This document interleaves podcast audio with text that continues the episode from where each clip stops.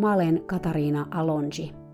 Tervetuloa kuuntelemaan Hevonen opettajani podcast-sarjaa, jossa puhutaan kaikista niistä asioista, joita hevoset meille opettavat, sekä niistä viisaista hevosista, jotka sitä oppia meille antavat.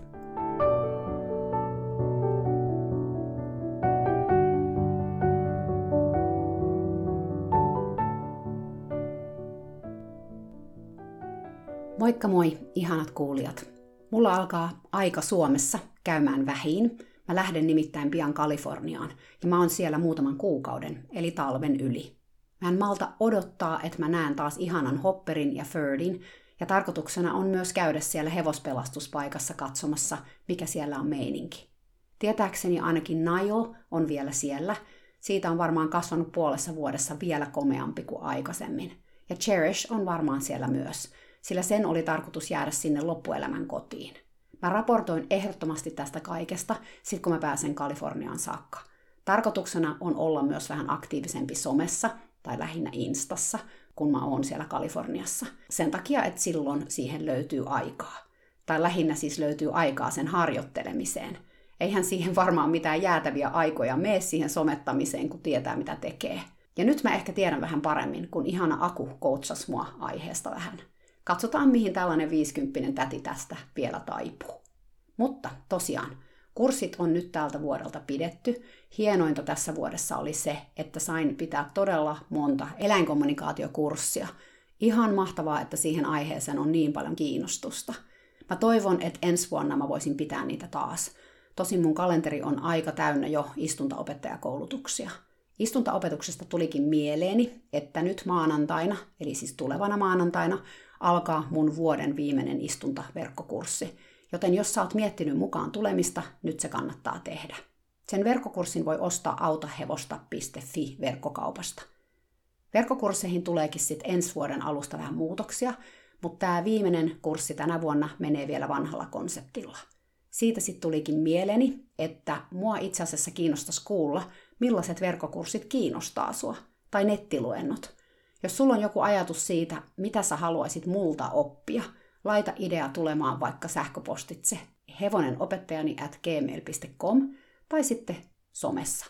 Kaikenlaisia ideoita mulla onkin ihan itselläkin, mutta mua tosi paljon kiinnostaa se, mikä teitä kiinnostaa. Tai mikä teitä haastaa, ja mistä on vaikea löytää tietoa, tai mihin on vaikea saada apua. Mutta hei, nyt mennään podcastiin. Se on taas kerran Leosta ja Leon ihmisistä.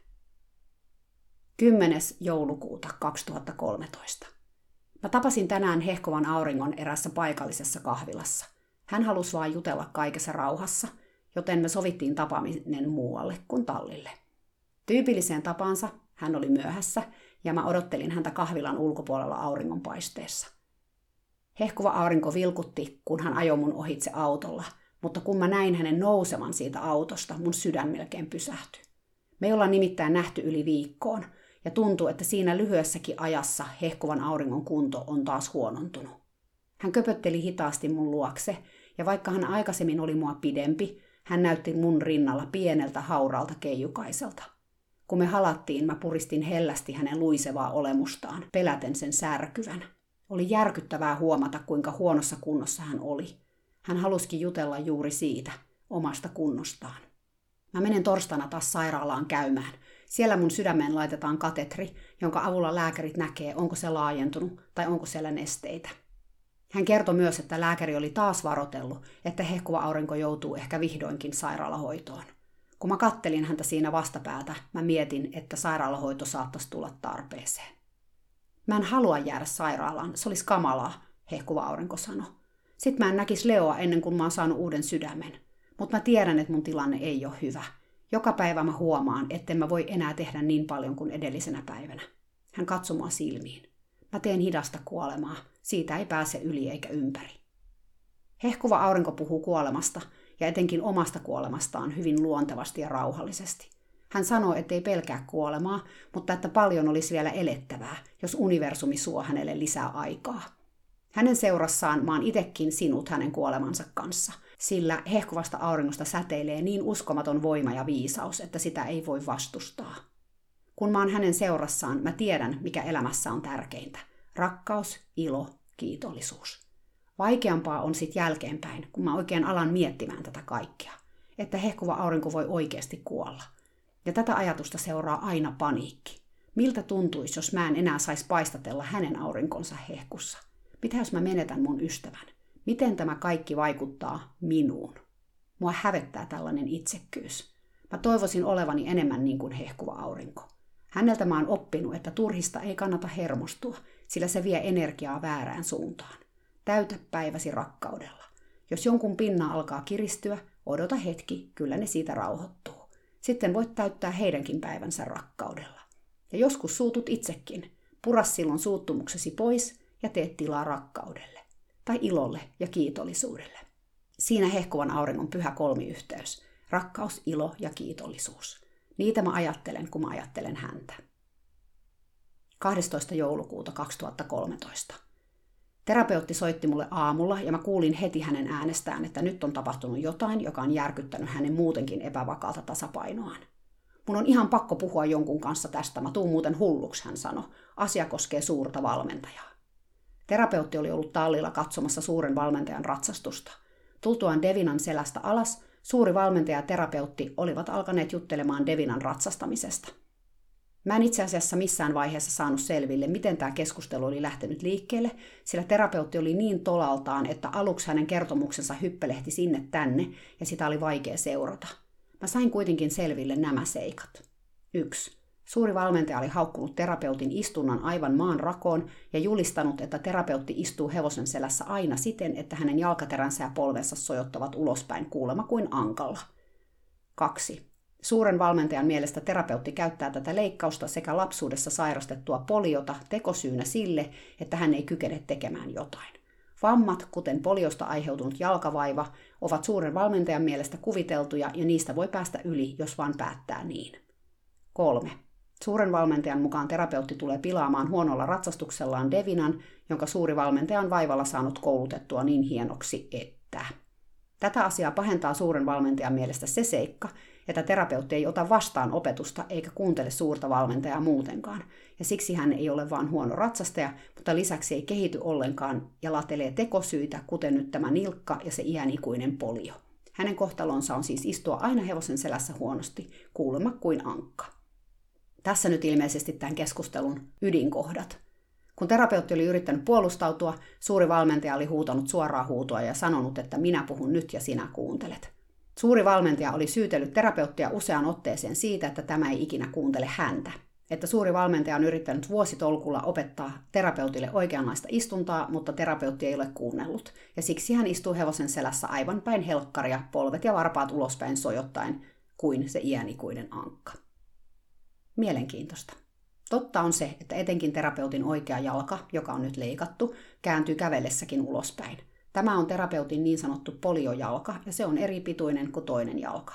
Se ei toimi niin kuin terve jalka ja siksi terapeutti ikään kuin laahaa jalkaansa kävellessään. Kun mä pidin hänelle ratsastustunteja, me työstettiin tämän jalan asentoa hevosen selässä, ja hän onnistui korjaamaan istuntaansa todella paljon silkan tahdon voiman ansiosta, mutta täydelliseksi asentotuskin koskaan tulee, sillä jalka on viottunut aikoinaan polion seurauksena. Mun omasta mielestä terapeutin istunta parani huomattavasti näiden tuntien aikana – hän oli erittäin vastaanottavainen opetukselle, kyseli paljon kysymyksiä ja teki oivalluksia myös itse. Siis todella helppo oppilas opettajan kannalta. Mutta mitä paremmin hän istui, sitä enemmän suuri valmentaja häntä haukku tuntiemme jälkeen. Nyt onkin sitten toinen ääni kellossa. Nyt suuri valmentaja väittää, että vaikka hän on yrittänyt opettaa istuntaa, mitä hän ei ole, koska hän ei juuri koskaan opeta kenellekään mitään istuntaa liittyvää, terapeutti ei opi ja vika on hänessä. Toinen surullinen piirre tässä valmentajan hyökkäyksessä on tämä terapeutin vamman vähättely. Etsi rohkeutta kertoi terapeutille kuuleensa suuren valmentajan ja menettänyt kaiken välillä käydyn keskustelun, jossa suuri valmentaja oli sanonut menettänyt kaikelle, että terapeutti varmaan tulee käyttämään tätä nilkkaleikkausta syynä siihen, miksi ratsastaa huonosti, aivan kuten hän käyttää poliota tekosyynä. Mä olen itse nähnyt terapeutin nilkan leikkauksen jälkeen. Hän otti bootsin pois ja näytti sen mulle viikonloppuna. Leikkauksessahan terapeutin oikean nilkan nivel fuusioitiin, tarkoittaen sitä, että nivel on nyt kiinnitetty pulteilla yhteen asentoon. Hän ei tule koskaan enää ojentamaan nilkkaansa tai liikuttamaan jalkateräänsä mitenkään.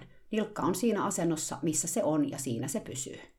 Kuulostaa aika kauhelta, mutta kun vaihtoehtona oli täysin päreiksi mennyt nilkkanivel, jossa luu hankasi luuta vasten ja nilkassa oleva tuki oli ainoa, joka esti nilkan muljahtelua oikealle tai vasemmalle, tämä uusi nilkka on edistysaskel. Terapeutti toivoo, että hän voi sen avulla kävellä paremmin ja pidemmälle. Totta kai hän tulee edelleen klenkkaamaan oikeata jalkansa, mutta kivun tulisi olla poissa ja jalka on vahva kuin mikä. Mutta ratsastus huolettaa. Miten käy, kun jalka on jalustimessa, kun se ei jousta ollenkaan? Tämän päiväisen perusteella suurelta valmentajalta on turha odottaa sympatiaa tai apua. Mulla oli niin paha mieli, kun mä tulin kotiin tallilta. Miksi suuri valmentaja koki tarpeelliseksi huutaa mulle ja pilkata mua, terapeutti kysyi. Mä olen varma, että terapeutin tarina suuresta valmentajasta on osittain värittynyt hänen draamaan taipuvaisen luonteensa ansiosta, mutta toisaalta mä tiedän myös, mihin suuri valmentaja kykenee. Tällainen oppilainen mollaus ei ole mitenkään tavallisuudesta poikkeavaa. Oonhan mä nähnyt ja kuullut hänen saavan näitä kohtauksia ennenkin. Vaikutti kuitenkin siltä, että terapeutti näki tämän kaiken nyt uusin silmin. Hän on viimeisten viikkojen aikana ollut ehkä hieman tallielämän ulkopuolella, ja tämä on auttanut häntä katsomaan asioita eri kantilta kuin aikaisemmin. On ihan eri asia olla draaman keskipisteessä kuin sen reunoilla. Kun mä tulin kotiin, mä katselin Leoa ja Dakinia, jotka nuokku auringossa onnellisena – Täällä on niin eri tunnelma kuin Devinan luona, terapeutti sanoi, ja sitten hiljeni. Tässä ei ole mitään järkeä. Mä odotin niin kovasti, että mä pääsen taas ratsastamaan, mutta tämän päiväisen jälkeen mä en ole enää varma, mitä tulee tapahtumaan, kun mä nousen selkään ensimmäistä kertaa. Mä en ainakaan halua, että suuri valmentaja on paikalla. Terapeutti kertoi myös, että suuri valmentaja oli hermostunut myös menettänyt kaikkeen – Oppilaat olivat eilen olleet harjoittelemassa katrillia ja menettänyt kaiken oli erehtynyt neuvomaan etsiin rohkeutta. Siitäkö suurelle valmentajalle oli mennyt hernen nenää. Hän oli kertonut menettänyt kaikille, että valmennappa sinä sitten kaikkia, kun luulet tietäväsi, mistä tässä on kysymys. Menettänyt kaiken ei ollut tiennyt, oliko suuri valmentaja tosissaan vai ei, joten kun suuri valmentaja oli mennyt kentän sivuun, menettänyt kaiken oli jatkanut etsiä rohkeuden neuvomista. Tähän suuri valmentaja oli vastannut huutelemalla kentän laidasta veemäisiä kommentteja – Lopulta tilanteesta oli kehkeytynyt riita, joka oli päättynyt siihen, että suuri valmentaja oli haukkunut vuorostaan menettänyt kaiken maan rakoon. No huh, välillä ei uskoisi, että kyseessä on aikuiset ihmiset. Terapeutti oli sitä mieltä, että suurella valmentajalla on nyt henkilökohtaisia ongelmia, joista hän ei pysty puhumaan kenellekään ja joita hän ei muutenkaan pysty purkamaan. Kaikki tämä uhaaminen ja muille kettuilu on selkeästi vihan siirtoa. On helppo raivota paha oloaan lähimmälle vastaan tulijalle – kuin kohdata omat ongelmansa kasvotusten. Koska terapeutti on terapeutti, hän on päättänyt kaivaa esiin jostain empatiakykynsä ja jutella suuren valmentajan kanssa tänään ja kysyä, onko kaikki hänen elämässään hyvin. Saa nähdä, mitä hän saa vastaukseksi. Joko suuri valmentaja hyökkää raivokkaasti hänen kimppunsa ja terapeutti saa niskaansa lisää syytöksiä, tai suuri valmentaja tajuaa, että tässä on hänen mahdollisuutensa purkaa omaa pahaa oloaan muullakin tavalla kuin simputtamalla muita. Meidän ihmisten on usein niin vaikea näyttää muille haavoittuvaisuutemme, ja silloin me rakennetaan suojamuureja meidän itsemme ympärille.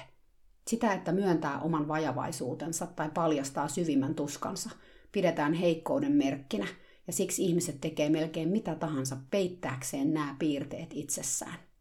Tottahan se on.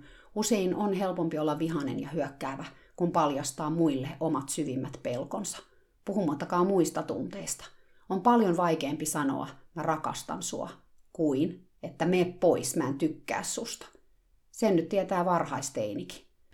Joissain piireissä, kuten nyt tuolla tallilla, omien syvimpien pelkojen tai tunteiden myöntäminen johtaa siihen, että saa vaan pilkkaa osakseen, ja harva kestää sen. Mulle itselleni tämä olisi merkki siitä, että mä oon väärässä seurassa. Miksi ympäröidä itsensä ihmisillä, joiden seurassa ei voi olla oma itsensä – joiden seurassa ei voi paljastaa syvintä olemustaan. Elämä on liian lyhyt vietettäväksi väärien ihmisten kanssa. Niin hehkuva aurinkokin aina sanoo. Ja miksi ylipäätään herkkyys ja haavoittuvaisuus nähdään heikkouden merkkinä? Eikö se ole ennemminkin voimavara, josta kannattaa olla ylpeä? Panemalla itsensä peliin avoimesti on mahdollisuus saavuttaa aivan toisenlainen yhteys toiseen ihmiseen. Ja ihminen tarvitsee ihmistä, niin kuin Tommi Tabermanin runossa sanotaan – Tiedätkö tämän runon? No mä lausun sen tässä, jos vaikka sä et ole koskaan sitä kuullut. Ihminen tarvitsee ihmistä ollakseen ihminen ihmiselle, ollakseen itse ihminen. Lämpimin peitto on toisen iho, toisen ilo on parasta ruokaa. Emme ole tähtiä, taivaan lintuja. Olemme ihmisiä, osa pitkää haavaa. Ihminen tarvitsee ihmistä. Ihminen ilman ihmistä on vähemmän ihminen ihmiselle, vähemmän kuin ihminen voi olla. Ihminen tarvitsee ihmistä. Tommi Taaperman. 13. joulukuuta 2013. Mä sain juuri hehkuvalta auringolta tekstarin, jossa hän kertoi olevansa kotona. Sairaalakeikka meni ilmeisesti hyvin. Yes. Hän tosin kertoi, että juuri ennen kuin katetri laitettiin sydämeen, hän oli kuullut lääkärinsä keskustelevan hoitajan kanssa hänen kunnostaan. Lääkäri arveli, että mä joudun jäämään sairaalaan, hehkuva aurinko tekstas. Hän myös kertoi itkeä tirauttaneensa saman tien pettymyksestä, mutta päättäneensä sitten olla maalaamatta piruja seinille etukäteen. Mikä oli hyvä juttu, koska sen jälkeen kun lääkäri oli tähystänyt sydämen, hän oli jälleen kerran todennut, että tilanne ei ollutkaan niin huono kuin hän oli luullut. Hehkuva aurinko jaksaa yllättää kerta toisensa jälkeen. Hän itse oli selkeästi myös innoissaan. Jes, mä oon vapaa taas kuukauden, hän tekstasi. Kuukauden päästä on seuraava lääkäriaika. Helpottaa tietää, että hehkuvan auringon sydän onkin paremmassa kunnossa kuin odotettiin. Toisaalta se, että hehkuva aurinko vaikuttaa suhteellisen huonokuntoiselta, on hälyttävää. Mä luulen, että se johtuu siitä, että hän tekee liikaa. Hänen pitäisi viettää enemmän aikaa lepäilemällä, mutta hän ei millään malta. Tämänpäiväinen sairaalareissu oli jälleen puristanut viimeisimmätkin mehut hänestä, ja siksi hänen tekisi hyvää levätä huomenna. Mutta mitä hän suunnittelee? Tallille menoa tietenkin. Me hevosihmiset ollaan hulluja, kuin huumeen vallassa. Pakko päästä hevosten luokse, vaikka kuolema jo kolkuttelee takaovella. Me ollaan terapeutin kanssa puhuttu tästä asiasta useaan otteeseen, ja me ollaan samaa mieltä siitä, että hehkuva aurinko tarvitsee lepoa enemmän kuin hän itse myöntääkään. Ja vaikka hän ottaakin päiväunet joka päivä, ollessaan hereillä hän viipottaa pitkin maailmaa näkemässä ihmisiä ja hevosia. Välillä tosin terapeuttikin lisää hehkuvan auringon taakkaa pyytämällä tätä kuskiksi milloin minnekin. Hehkuva aurinko itse kertoi mulle sanoneensa jo kerran terapeutille, ettei aina jaksa ajella hänen kanssaan pitkin maakuntia. Toisaalta hehkuva aurinko siis käsittää tarvitsevansa lepoa, mutta sitten kuitenkaan hän ei kykene olemaan vaan kotona. Mikä on ihan ymmärrettävää. Mä oon itse kova puuhaamaan kaiken näköistä. Olisi vaikea kuvitella vaan lepäilevänsä sängyssä. Mut pitäisi varmaan teipata ilmastointiteipillä sänkyyn ennen kuin mut saisi rauhoittumaan tarpeeksi. On kyllä käynyt vähän mielessä käyttää samaa tekniikkaa hehkuvan auringon kanssa. 16. joulukuuta 2013. Tänään mä menin rauhaa rakastavan kanssa aamulla Leon luokse käymään. Leo tuli heti meidät nähtyään portille, se selkeästi halusi actionia elämäänsä. Rauhaa rakastava on erinomainen positiivisen vahvisteinen ajatuksen kanssa, joten me käytiin tilaisuutta hyväkseni ja vuolin Leon kavioita pihaton ulkopuolella. Ainoa paikka, jossa maa on tasainen, on ladon edessä, mutta siinä ei ole tolpan tolppaa tai muutakaan, johon sitoa hevonen. Äänimerkin ja makupalojen avulla Leo seisoi siinä tosin kuin tatti, ja mä sain vuoltua sen kantoja vähän. Sitten me käytiin lyhyellä kävelyllä, joka oli Leon mielestä tosi jännää, mutta kiinnostavaa. Dakinekin pysyi pihatossa ihan rauhallisena, se hirnu perään vaan kerran. Me oltiin juuri laitettu Leo takas pihattoon, kun hehkuva aurinko kurvas pihaan. Mä en ole kuullut hänestä sitten torstain ja mä ilahduin hänen näkemisestään. Hän näytti huomattavasti paremmalta kuin maanantaina, silloin kun me käytiin kahvilla yhdessä. Heti mut nähdessään hän halas mua tiukasti. Sait sä mun mailin eilen, hän kysyi. En ollut saanut. Näin on käynyt ennenkin, sillä tietokoneen käyttö on selkeästi vaikeampaa ja vaikeampaa hehkuvalle auringolle, ja joskus mailit jää lähettämättä tai menee jonnekin pittiavaruuteen. Mulla on huonoja uutisia, hän jatkoi. Mut poistettiin sydämen siirtoa odottavien listalta. Mitä? Mä huusin ääneen. Mä olin luonnollisesti aika järkyttynyt tästä uutisesta. Mä järkytyin tosin vielä enemmän siitä, mitä hän sanoi seuraavaksi. Torstaina lääkärit löys mun oikeasta keuhkosta kasvaimen. Mä menen takaisin sairaalaan huomenna, jolloin he skannaa mun keuhkot uudelleen ja yrittää selvittää, onko kyseessä hyvän vai pahanlaatuinen kasvain. Siis anteeksi, mitä? Hehkuvalla auringolla voisi olla keuhkoissa syöpä? No huh huh, ei tämä voi olla totta. Hehkuva aurinko selitti, että hän pääsi jonon ohi PET-kuvantamiseen, joka tapahtuu huomenna iltapäivällä. Tämän kuvauksen jälkeen me tiedetään enemmän. Jos kasvain on pahanlaatuinen, on mahdollista, että siitä yritetään ottaa koepala tai se yritetään poistaa kokonaan. Sydämen siirtolistalle ei tosin ole asiaa ennen kuin homma on hoidettu. Toisaalta kasvain voi olla hyvänlaatuinen, mikä on erittäin todennäköistä. Hehkuvaa aurinkoa on kuitenkin tutkittu niin moneen otteeseen, ja koskaan kukaan ei ole nähnyt kyseistä kasvainta missään aikaisemmin. Verikokeitakin on otettu, röntgenkuviakin kasapäin, ja on kuulemma erittäin yleistä, että ihmisillä on keuhkoissaan vaarattomia kasvaimia. Me laitetaan usko siis siihen, että tämäkin kasvain on vain yksi niistä monista vaarattomista, ja huomenna hehkuva aurinko pääsee takaisin sydämen siirtolistalle ja kotiin. Me mentiin latoon laittamaan Leon ruokia. Millaiset fiilikset sulla nyt on, mä kysyin varovasti. Ihan hyvät. Mä oon päättänyt, että se kasvain on hyvänlaatuinen, hehkuva aurinko sanoi määrätietoisesti. Mä en nyt jaksa ajatella, että mulla olisi kaiken tämän muun lisäksi keuhkosyöpä. No älä muuta sano. Se jo kuulostaa liian uskomattomalta ollakseen totta. Joten se siis tuskin on totta. Mä uskon siihen lujasti. Kun mä lähdin tallilta kotiin, hehkuva aurinko halas niin lujasti, että mä ihan hämmästyin. Missä oli se heiveröinen nainen, jonka mä tapasin maanantaina? On kun hän olisi yhtäkkiä saanut jostain lisää voimaa. Älä anna periksi, mä kuiskasin hänen korvaansa. En helvetissä, hän kuiskas takaisin ja puristi vielä kovemmin. Supernainen. 17. joulukuuta 2013. Eilen terapeutti kertoi, että suuri valmentaja oli saanut kaikki takajaloilleen heidän tallillaan.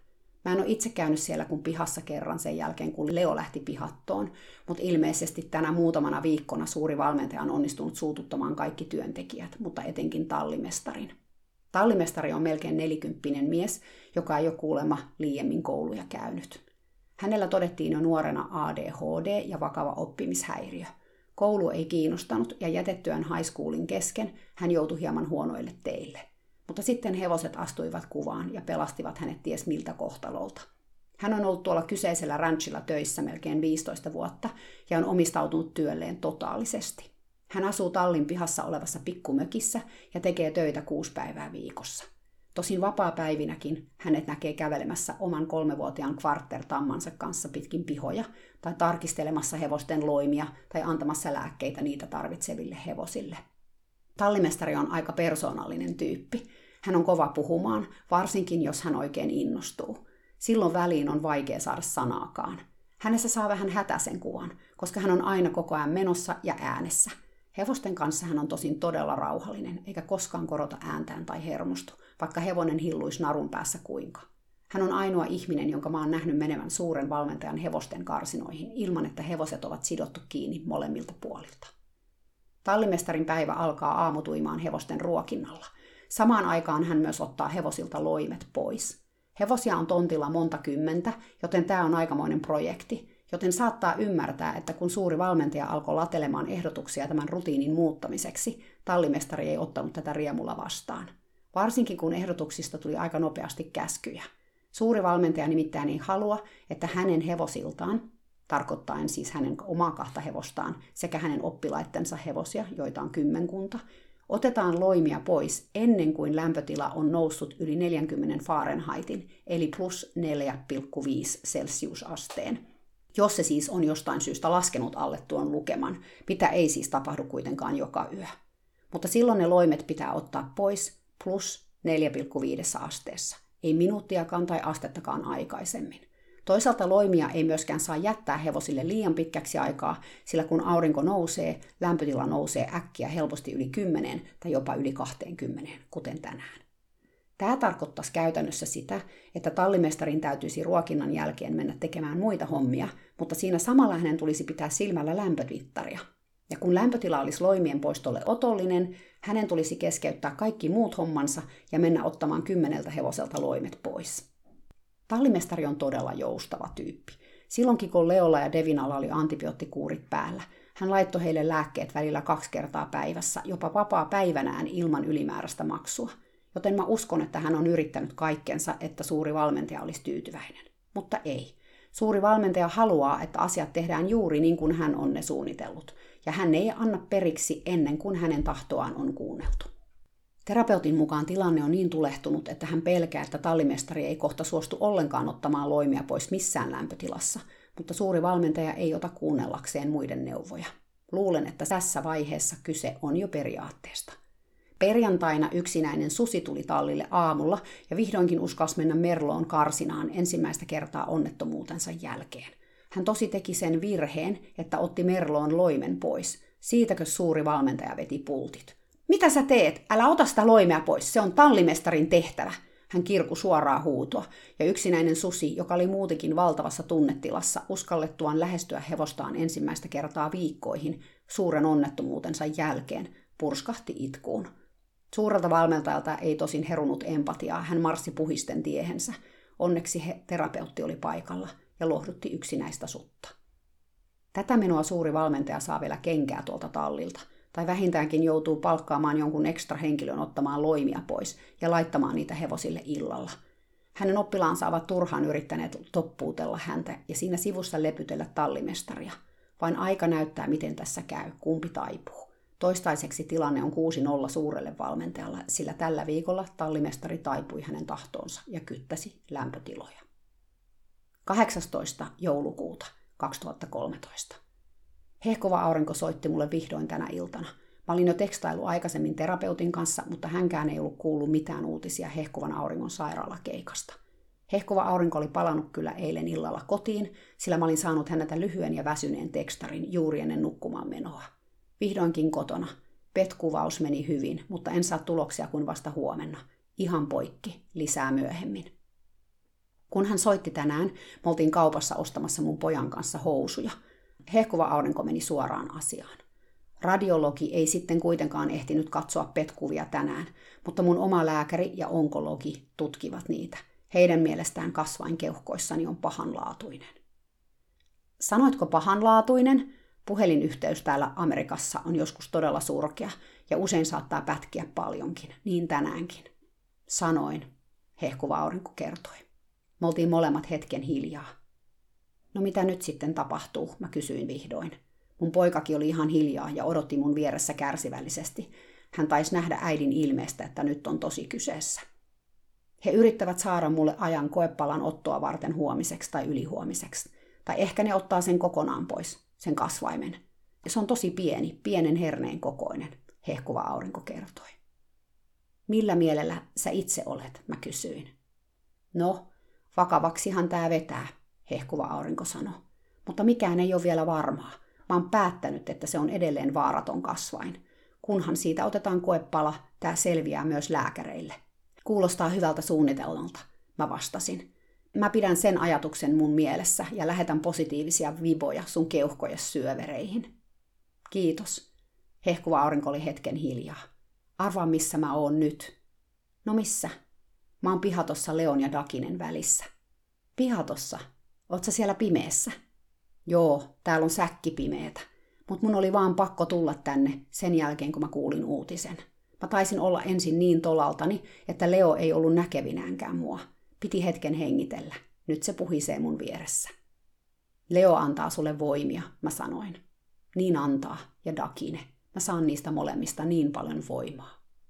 Me lopetettiin puhelu, ja vaikka hehkuva aurinko oli kuulostanut jälleen kerran hyvin päättäväiseltä ja rauhalliselta, mulla itselläni oli pala kurkussa meidän keskustelun jälkeen. Ja on vieläkin. Ärsyttää, että mä pysty kontrolloimaan mun omia ajatuksia, ja mun mielessä käy pelottavia skenaarioita. Niin kuin, että tässä tämä nyt sitten on. Sydänleikkaus tyssää typerään keuhkosyöpään, eikä siihen, että sydäntä ei löytynyt. Että hehkuva aurinko kuolee hitaasti pois, eikä sille voi kukaan mitään että tämä kaikki on niin epäoikeudenmukaista.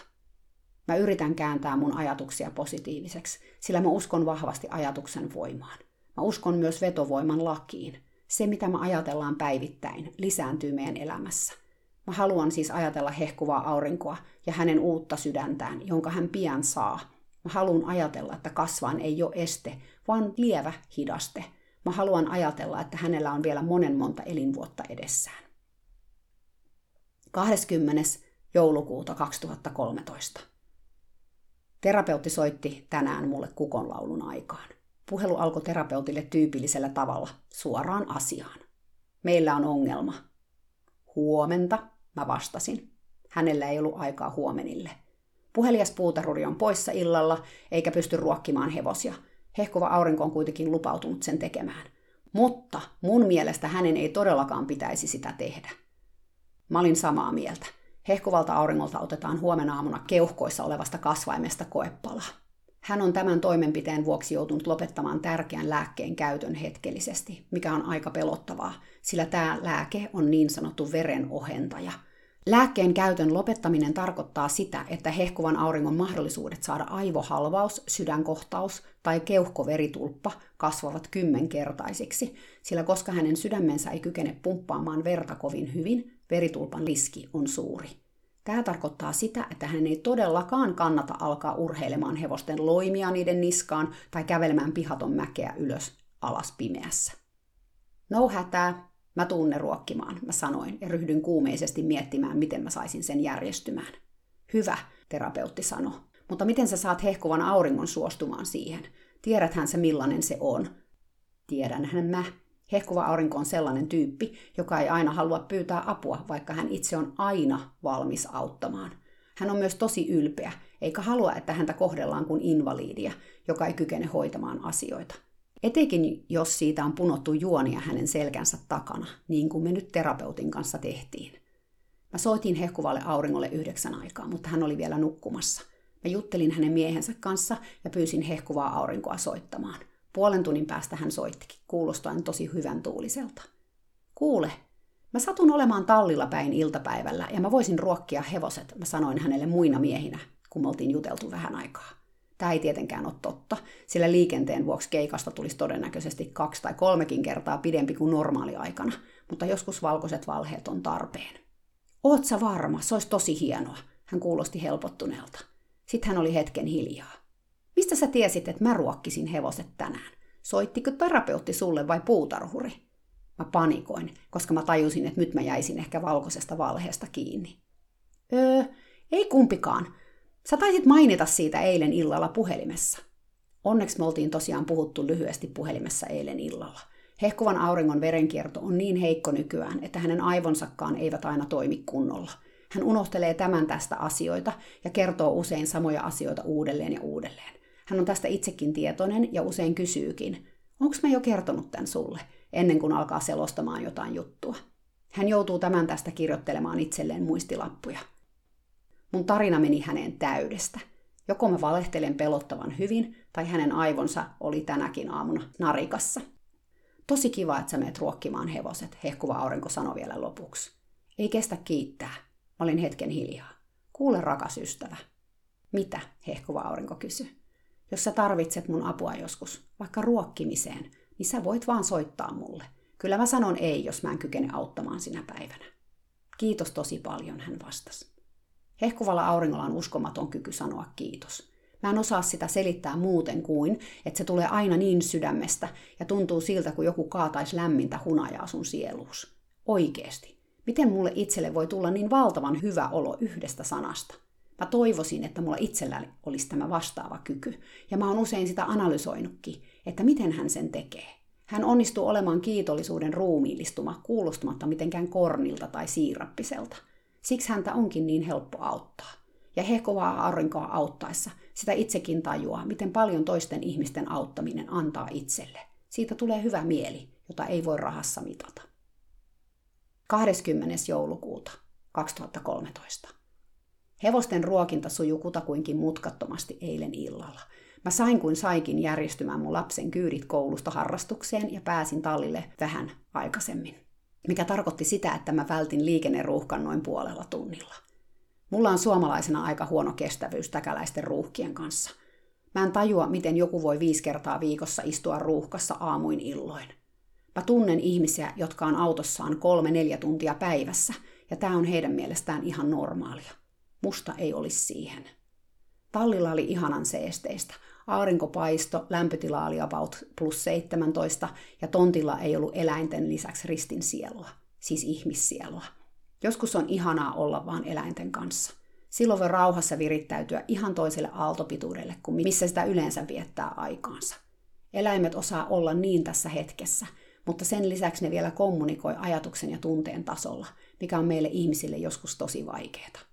Me tykätään hölöttää ääneen kaikki, mitä meidän päässä liikkuu, ja se joskus blokkaa tärkeää informaatiota, mitä meidän oma keho meille kertoo, tai mitä muut elävät olennot yrittää meille äänettömästi kertoa. Mulla oli pihatolla mukana mun koirat. Nuorempi niistä, Chai, on ollut mukana kerran aikaisemminkin. Chailla on viime talvelta traumaa hevosaitauksesta, jossa oli sähkö. Mä epäilen, että se sai sähköiskun aidasta ja nyt se yhdistää tämän tapahtuman hevosiin. Se alkaa siis pelkäämään, kun se näkee hevosia. Mä olin toivonut, että tämä trauma liittyisi vahvasti siihen paikkaan, jossa Chai sai sähköiskun, mutta valitettavasti koira yhdistää sen ennemminkin hevosiin, olivat ne sitten missä tahansa. Terapeutin tontillahan ei ole missään aidassa sähköä, ja mä kerroinkin tämän Chaille, mutta silti sitä hirvitti aika lailla. Siksi se haluskin istua mamman eli mun sylissä. Onneksi se on pieni koira. Me sylkyteltiin siis jonkin aikaa, kunnes koira rauhoittui. Mun vanhempi koira, Chili, on sekin varovainen hevosten lähellä, mutta suoriutuu kyllä paremmin kuin Chai. Siksi mä toinkin koirat yhdessä, sillä mä ajattelin, että ehkäpä Chilin tuki auttaisi Chaita rentoutumaan. Chili kun on muutenkin sellainen buddha-koira, että kaikki eläimet tokeentuu sen seurassa. Chai olikin selkeästi parempi, ja itse asiassa sen hevospelko unohtukin hetkeksi, kun naapurin kaksi koiraa, Marley ja Tucker, ilmestyi pihalle – Tucker on Bernin paimenkoiran ja border collien mustavalkoinen sekoitus, ja Marley, Pitbullin ja ehkä pari muunkin rodun peike koktaili. Molemmat koirat on tosi ystävällisiä tyyppejä. Koirilla oli hauskaa yhdessä, ja mä käytin tilaisuutta hyväksi ja siivoilin kakkakasoja pihatosta ja pellolta. Niin kuin aina, Leo oli tosi sosiaalisella tuulella ja seuraili mua ja kottikärryjä ympäri aitausta. Sen koko olemus on muuttunut niin paljon sen jälkeen, kun se muutti pihattoon – sen lisäksi, että se on fyysisesti terveemmän ja lihaksikkaamman näköinen, sen asenne elämään on 100 prosenttia parempi. Ero on huomattava, on kuin Leolta olisi otettu vuosia pois sen iästä. Sen avoimuus on myös käsin kosketeltavaa. Joka kerta kun mä näen tämän muutoksen hevosessa, joka muuttaa karsinasta pihattoon, mä oon yhä syvemmin vakuuttunut siitä, että hevosten, kaikkien hevosten, tulisi elää näin, yhdessä ainakin yhden laitoverinsa kanssa – Mä kaduttaa, että mä tajunnut tätä jo vuosikymmenet sitten, jolloin mun hevoseni tarhasi yksin ja vain muutamia tunteja päivässä. Ennen kuin mä ruokin hevoset, mä laitoin Chain autoon, sillä mä tiesin sen stressaantuvan ruokintatilanteesta tosi paljon, etenkin jos hevoset olisi levottomia. Kun mä tulin takaisin pihatolle, mä näin Luna laaman rinteessä. Se tuijotti mun chilikoiraa kiinteästi. Chilikin oli selkeästi varpaillaan ja tuijotti takaisin. Sitten tapahtui jotain odottamatonta. Luna lähti tulemaan Chiliä ja mua kohti. Laama marssi erittäin rohkeasti aidan vierelle, katse kiinnitettynä mun koiraan. Mä en ole vielä koskaan ollut näin lähellä lunaa, sillä se on todella arka ja ujo, eikä päästä ihmistä yleensä kymmentä metriä lähemmäksi. Mutta nyt laama olisi tullut mun syliin, jos aitaa ei olisi ollut meidän välissä. Se ei selkeästi edes huomannut mua, se tuijotti vaan mun koiraa. Chilikin oli utelias. Se meni lähemmäs laamaa, mutta pakeni kuitenkin pian taas kauemmaksi kunnes se kokeili uudelleen. Laama nojas aitaan, se paino rintokehänsä sitä vasten ja kurotti koiraa kohti. Sen ilme oli todella intensiivinen, mutta ystävällinen. Mitäs hittoa? Mulle tuli vahva tunne, että nämä kaksi tunsi toisensa. Tai ehkä ne lähinnä tunnisti sukulaissielun. Tuijottelu jatku. Välillä Chili oli kauempana, välillä lähempänä. Mulla itselläni kävi tyypilliseen tapaan mielessä kaiken näköisiä negatiivisia skenaarioita. Niistä ehkä vahvimpana tämä, Laama sylkäsee koiraa kohti ja se saa siitä jonkun trauman. Tämä on se ongelma. Mun sisällä elävä kontrollifriikki nostaa rumaa päätään, kun kyseessä on pieni koira ja iso eläin. Oli se sitten laama tai hevonen.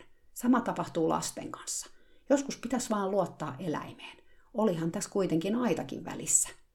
Mä ruokin hevoset ja heitin lunallekin heinää. Se oli tosin sitä mieltä, että Leon väkirehujen jämät olisi huomattavasti parempaa syötävää. Tyynen rauhallisesti pää ylhäällä, laama marssi ladon ympäri ja suunnisti suoraan kohti Leoa, joka söi rehujaan pahaa aavistamatta. Onneksi olikin syönyt jo niistä suurimman osan. Laama oli ehkä seitsemän metrin päässä, kun Leo tajusi, että se todella aikoo tulla sen ruokakupille, oli se siinä itse tai ei. Leo singahti vasemmalle ja laama käveli tyytyväisenä sen kupille syömään loput sen ruuista. Leo seisoi hetken sivussa miettimässä, mitä sen kannattaisi tehdä – sitten se marssi Dakinen kupille, jossa Dakine rouskutteli melassileikettä posket pullollaan.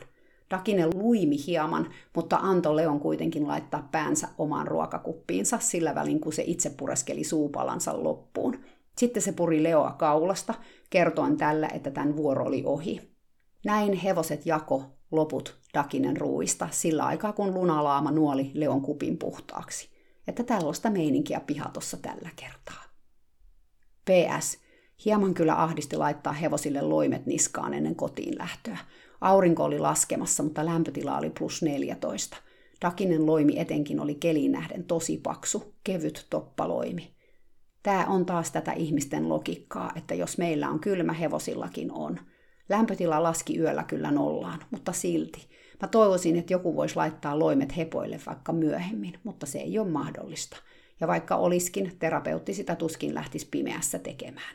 Mä en voi muuttaa tätäkään asiaa, joten mä yritän muuttaa mun omaa asennetta sitä kohtaan. Ei ole helppoa, ei. 22. joulukuuta 2013. Hehkuvan auringon perjantainen sairaalakeikka oli pitkä ja raskas. Heti kättelyssä hän joutui useita tunteja kestäneeseen plasmatiputukseen, jonka avulla hänen vertaan paksunnettiin. Tämä oli ilmeisesti tarpeellista koepalan ottoa varten. Lisäksi toimenpiteen jälkeen hän joutui odottelemaan neljä tuntia ennen kuin pääsi kotiin. Toisin sanoen hän vietti käytännössä koko päivän sairaalassa. Ei tarvitse varmaan erikseen mainita, että hän oli fyysisesti aika piipussa, kun hän vihdoin pääsi kotiin. Tunnetasolla tilanne oli vielä rankempi. Ilmeisesti hehkuvan auringon mies prakas täysin jossain vaiheessa. Hän on ollut koko tämän prosessin aikana hehkuvan auringon rinnalla, mutta pikkuhiljaa tilanteen huonontuessa hänen oma mielenterveytensä on alkanut huojumaan. Tässä on mies, joka ei puhu tunteistaan koskaan ja jolla ei edes ole ketään, kenelle puhua paitsi vaimonsa. Vaimo, joka kuolee hitaasti sydämen vajaa toimintaan. Kuten terapeutti osuvasti kuvasi tilannetta, hehkuva aurinko pitää huolta miehestään, joka pitää huolta hänestä. Mä tiedän omakohtaisesta kokemuksesta, millaista on olla kuoleman sairas. Mä tiedän myös, että tilanne ei ole vaikea vaan ja ainoastaan sille sairaalle henkilölle itselleen, vaan myös järkyttävä omaisille ja ystäville – Silloin saattaa usein käydä niin, että sairas henkilö on välillä se henkisesti vahvin tyyppi, joka sen lisäksi, että taistelee pitääkseen oman tunneelämänsä kasassa, tekee parhaansa auttaakseen muita kestämään elämän tosiasiat. Näin ilmeisesti myös hehkuvan auringon tilanteessa perjantaina.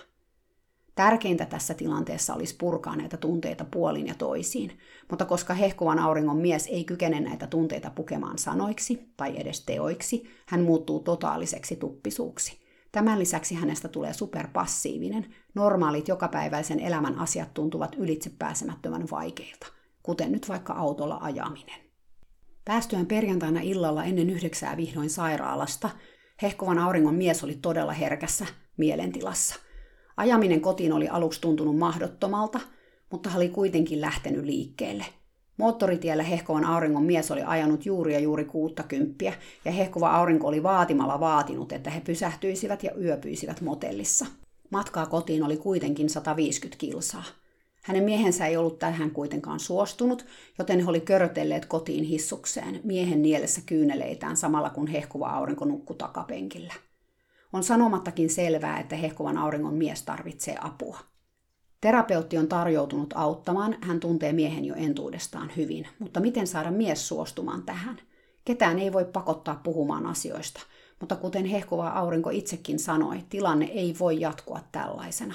Lauantai ei tuonut yhtään helpotusta, sillä hehkuva aurinko joutui eilen menemään lähisairaalaan.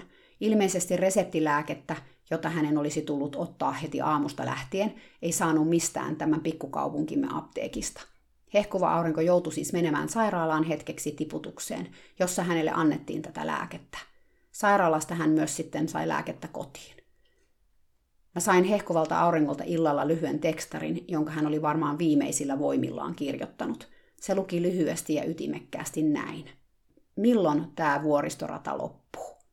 Sen kun tietäis. Onneksi mä näen tänään hehkuvan auringon ihan livenä. Me voidaan jutella ja halata ja hengailla hevosten kanssa. Hän tarvitsee nyt itsekin akkujen latausta ja paljon. Ilmeisesti maanantaina hän saa tietää koepalan tulokset. Toivottavasti se tieto ei johda taas uuteen vuoristorataan. Mutta jos näin käy, silloin olisi hyvä, että hänen emotionaaliset akkunsa olisivat niin täynnä kuin mahdollista. 23. joulukuuta 2013.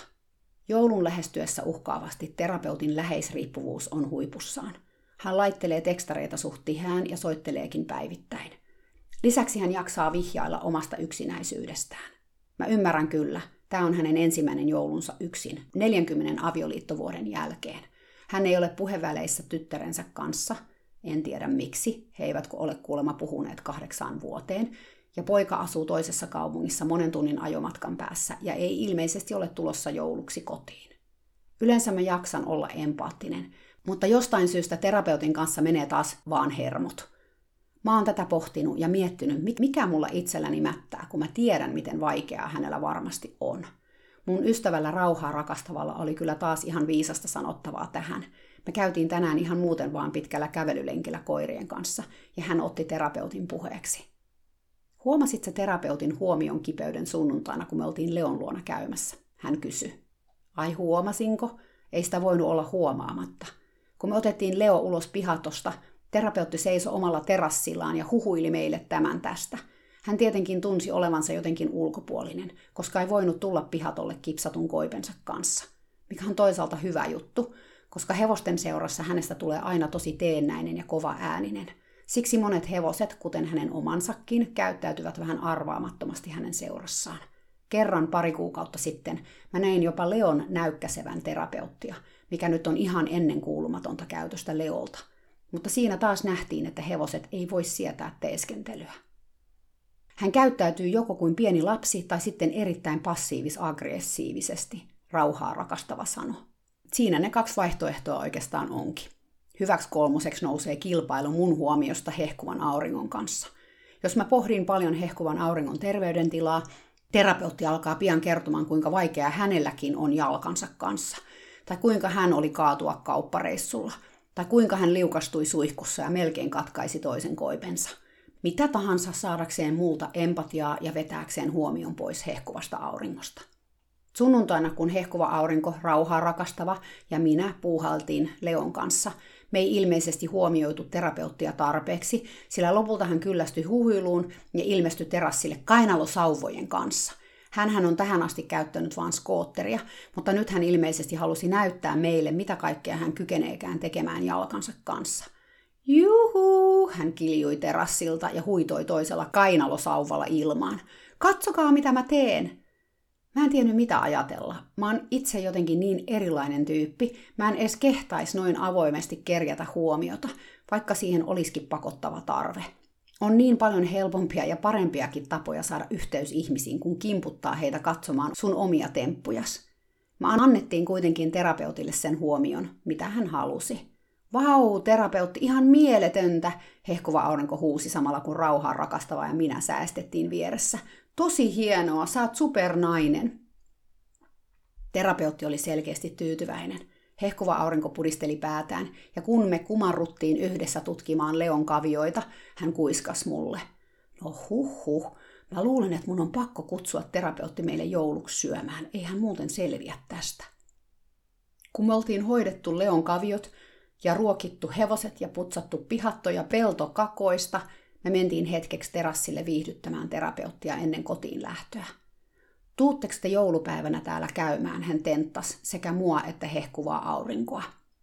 Joulupäivähän on se päivä, kun Amerikassa vietetään joulua. Ei siis jouluaatto, vaan joulupäivä.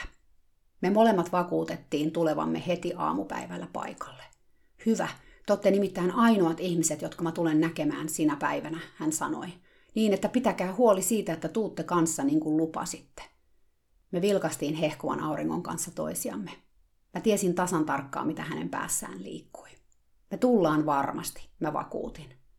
Mä oon päättänyt, että vaikka mikä olisi ja kuinka hermoa kiristäisi, mä aion tehdä joulupäivän hyvän työn ja todella istua alas juttelemaan terapeutin kanssa ja kysyä häneltä ihan suoraan, miltä hänestä tuntuu juuri sinä päivänä, jonka hän on viimeiset 44 vuotta viettänyt miehensä seurassa, mutta tänä vuonna viettää yksin – Mä uskon, että tämä asia ahdistaa häntä ihan valtavasti, mutta hän ei osaa ottaa sitä puheeksi, ellei sitä joku kysy suoraan.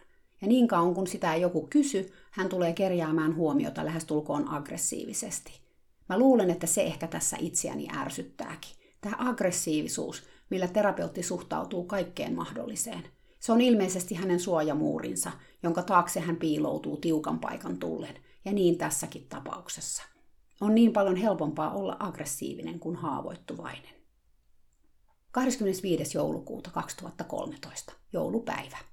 Tänään mä menin tallille jo aamupäivällä tapaamaan hehkuvaa aurinkoa ja terapeuttia. Hengaileminen hehkuvan auringon kanssa joulupäivänä on muodostunut mulle eräänlaiseksi traditioksi. Mä oon jo vuosia viettänyt joulun täällä Kaliforniassa mun miehen perheen luona, siis silloinkin kun me vielä asuttiin Euroopassa. Mun miehen italialaistaustainen perhe tykkää juhlia joulua pitkän kaavan mukaan, mikä tarkoittaa käytännössä sellaista 12 tunnin rupeamaa putkeen. He ovat kyllä ihan ok sakkia, mutta eivät ehkä kuitenkaan mun sydänystäviä. 12 tuntia putkeen heidän seurassaan on enemmän kuin tarpeeksi. Koska mun pää ei kestäisi tällaista koko päivän sessiota, mä oon perinteisesti lähtenyt kesken kaiken pariksi tunniksi Leoa ja hehkuvaa aurinkoa tapaamaan. Näiden vuosien aikana Leo on ollut neljällä eri tallilla, mutta tämä viimeisin, eli terapeutin pihatto, on kyllä niistä ehdottomasti paras. Tämä on myös ensimmäinen joulupäivä, jolloin me ei hengailla hehkuvan auringon kanssa kahdestaan, vaan terapeutti pääsi osaksi meidän traditiota. Täällä on ollut ihmeellinen lämpöaalto viimeiset pari päivää, ja tänään keli oli mitä mahtavin. Kun mä saavuin terapeutin luo, hän odotteli terassilla nojaillen kainalosauvoihinsa. Heti kun hän näki mut, hän sanoi, huomaatko mikä on uutta? En ehtinyt edes vastata, kun hän hihkaisi. Kainalosauvat! Mussa taitaa näiden amerikkalaisten mielestä olla jotain vikaa, kun mä en aina muista huomata tärkeitä yksityiskohtia, tai kiljua suoraa huutoa, kun ne vihdoin huomaan. Onneksi hehkuva aurinko oli mua tarkkanäköisempi ja kovaäänisempi. Hän huusi jo parkkipaikalta terapeutille. Vau, olet liikkeellä kainalosauvoilla, mahtavaa, hyvä terapeutti. Terapeutti kertoi keskustelleensa jälleen kerran suuren valmentajan kanssa nilkkansa tilasta. Hän oli yrittänyt selittää suurelle valmentajalle, että nilkkanivel on nyt muurattu umpeen, eli sitä ei voi enää liikuttaa. Uutinen ei tosin edelleenkään mennyt perille – Ehkä et pysty nyt sitä liikuttamaan, mutta ajan kanssa kyllä, suuri valmentaja oli inttänyt. Ei, kun en koskaan, terapeutti oli sanonut. Se ei voi liikkua, koska sen sisällä on metallipultti ja nivel on muurautunut umpeen. Niin, mutta kyllä se siitä vielä tokenee, valmentaja oli sanonut. Ja niin edelleen. Terapeutti oli lopulta lakanut yrittämästä – Keskustelun tarkoituksena oli yrittää saada suuri valmentaja ymmärtämään, että kun terapeutti aloittaa ratsastuksen uudelleen, hän joutuu varmaankin hakemaan oma istuntaansa jonkin verran. Hän ei itsekään oikein tiedä, miten esimerkiksi jalustin pysyy jalassa harjoitusravissa, kun nilkka on täysin lukossa. Halusin sanoa hänelle, että sinä autat mua sitten, terapeutti katsoi mua anovasti. Voithan sä sit auttaa, etkö voikki? Totta kai mä voin, mutta se ei poista sitä ongelmaa, että suuri valmentaja ei edelleenkään ymmärrä sun fyysisiä rajoitteitas. Hänen mielestään sä käytät tätä nilkkaa vaan tekosyynä, niin kuin poliota, mä sanoin. Haluat sä todella ottaa tunteja tällaiselta henkilöltä? Terapeutti nauro. Niinpä, ihan sairasta. Sitten hän pudisteli päätään. Suuri valmentaja on kyllä alkanut ratsastamaan paremmassa asennossa itse. Hänen selkänsä ei ole niin notkolla ja hän ratsastaa Devinaa todella hienosti. Jaa, tässä taas oltiin. Me oltiin juuri kritisoitu suurta valmentajaa, joten nyt häntä piti vastapainoksi ylistää. Ettei tule sellainen olo, että ollaan ihan hulluja, kun valmentaudutaan hänen kanssaan. Tässä vaiheessa hehkuva aurinko puuttu keskusteluun. Mä en voisi olla onnellisempi nyt, kun en ole enää suuren valmentajan kanssa tekemisissä. Mun elämä on niin paljon positiivisempaa. Mä en tajua, miten mä jaksoinkin häntä niin kauan. Henki meinas lähteä sen naisen kanssa. Terapeutti nyökytteli muka ymmärtäväisenä. Sun tilanteessa on ihan eri, koska sä et enää ratsasta. Meillä on kuitenkin Devinan kanssa tavoitteita. Hehkuva aurinko pyöritteli silmiään. Sitten hän vaihtoi puheenaihetta. Mä taidan mennä moikkaamaan Leoa, hän katsoi mua. Tuutko mukaan? Ilman muuta. Mitäpä tässä enää jauhamaan terapeutin kanssa suuresta valmentajasta. Toisaalta, vaikka se ei aina siltä tunnukaan, ehkä tästä jauhamisesta on hyötyä. Niin kuin pitkällä tähtäimellä siitä tulee mieleen mun eräs ystävä, joka jakso valitella poikaystävästään ja kuinka tämä ei halunnut samoja asioita kuin hän itse. Meillä on yhteisiä ystäviä ja meistä jokainen sai kuulla useaan otteeseen tästä poikaystävästä ja pohdintaa siitä, kannattiko suhdetta jatkaa vai ei. Lopulta, monen vuoden seurustelun jälkeen, ystäväni pani homman poikki. Ja vaikka hän itse oli ajatellut sen olevan todella vaikeeta, se ei sitten ollutkaan sitä, kun sen vihdoin kykeni tekemään. Ilmeisesti hän oli työstänyt juttua jo niin kauan, että kun hän vihdoin rohkeni laittaa suhteen poikki, se kävikin helposti. Ehkä tässä terapeutin tilanteessa voisi käydä samoin. Tuntuu, että joskus jopa päivittäin mä saan kuunnella hänen tilitystään suuresta valmentajasta. Ehkäpä tämä kaikki on vain valmistelua. Ehkä sekin päivä vielä tulee, että terapeutti sanoo, että nyt riittää ja sillä sipuli. Tai sitten ei. 27. joulukuuta 2013. Hehkuva aurinko sai tänään vihdoin tietää viime viikkoisen keuhkokoepalan tulokset. Kävi ilmi, että kyseessä onkin vain tulehdus. Kasvainta ei siis ole edes olemassa. Jee! Tämä tarkoittaa sitä, että hehkuva aurinko pääsi takaisin sydämen siirtoa jonottavien listalle. Hän joutuu tosin maanantaina tapaamaan keuhkospesialistia, mutta mä uskon, että tällä on joitakin ideoita, miten parannella hehkuvan auringon tulehdusta. Hehkuvalla auringolla oli viime keväänä todella paha keuhkokuume, joten tämä kaikki voi kait olla jotain jälkimaininkia siitäkin. Tärkeintä kuitenkin on se, että hän on taas sydänjonossa. Mulla itselläni on vahva tunne, että sopiva sydän löytyy pian. Te ehkä mä vaan toivon niin kovasti, että sellainen löytyy. Ei, kyllä tämä nyt on sellaista tietämistä. Mä toivon, että mä oon oikeassa. Mä annoin hehkovalle auringolle joululahjaksi pienen, noin 10 senttiä korkean muovisen hevosen, joka näyttää tosi paljon leolta. Se on ruunikko ja sillä on piirtokin naamassa. Hevonen seisoo ylväänä häntä ylhäällä ja harjatuulessa liehuen. Mä annoin hehkuvalle auringolle tämän hevosen, jotta hän voi ottaa sen mukaansa sairaalaan, kun hän lähtee hakemaan uutta sydäntä. Hän voi laittaa sen siellä yöpöydälleen, ja aina kun hän katsoo sitä, hän muistaa Leon. Sillä vaikka oikea Leo ei voikaan tulla häntä katsomaan sairaalaan, tämä Leon kopio pitää huolen siitä, että Leon voima ja rakkaus seuraavat hehkuvaa aurinkoa minne tahansa hän meneekään. Hehkuva aurinko oli tosi liikuttunut lahjasta ja sanoi laittavansa sen sairaalakassiinsa. Me ollaan sovittu, että sitten kun hän on sairaalassa, me pidetään yhteyttä FaceTimein avulla, sillä silloin hän voi nähdä Leon pihatossa. Mä tiedän, että Leo on hänen parantava voimansa. Hän niin toivoo voivansa vielä joku päivä ratsastaa sillä maastossa. Ja varmasti hän ratsastaakin, täyttä laukkaa. Tässä tämänkertainen setti. Kyllä ihan tunteet nousee pintaan näitä aikoja muistellessa – Mä en tarpeeksi tässä blogissa aina tilittänyt niitä mun omia tuntoja koko tuon hehkuvan auringon terveydentilan suhteen, koska se oli välillä aika raastavaa ja muuttui koko ajan raastavammaksi. On vaikea katsoa vierestä, kun kaveri tekee kuolemaa, ja mä toivon, etten mä ole siinä tilanteessa enää koskaan. Mutta elämästä ei tiedä. Siksi kannattaa elää nyt tätä päivää niin täysillä läsnä kuin vaan voi. Elämä on lahja. Moikka!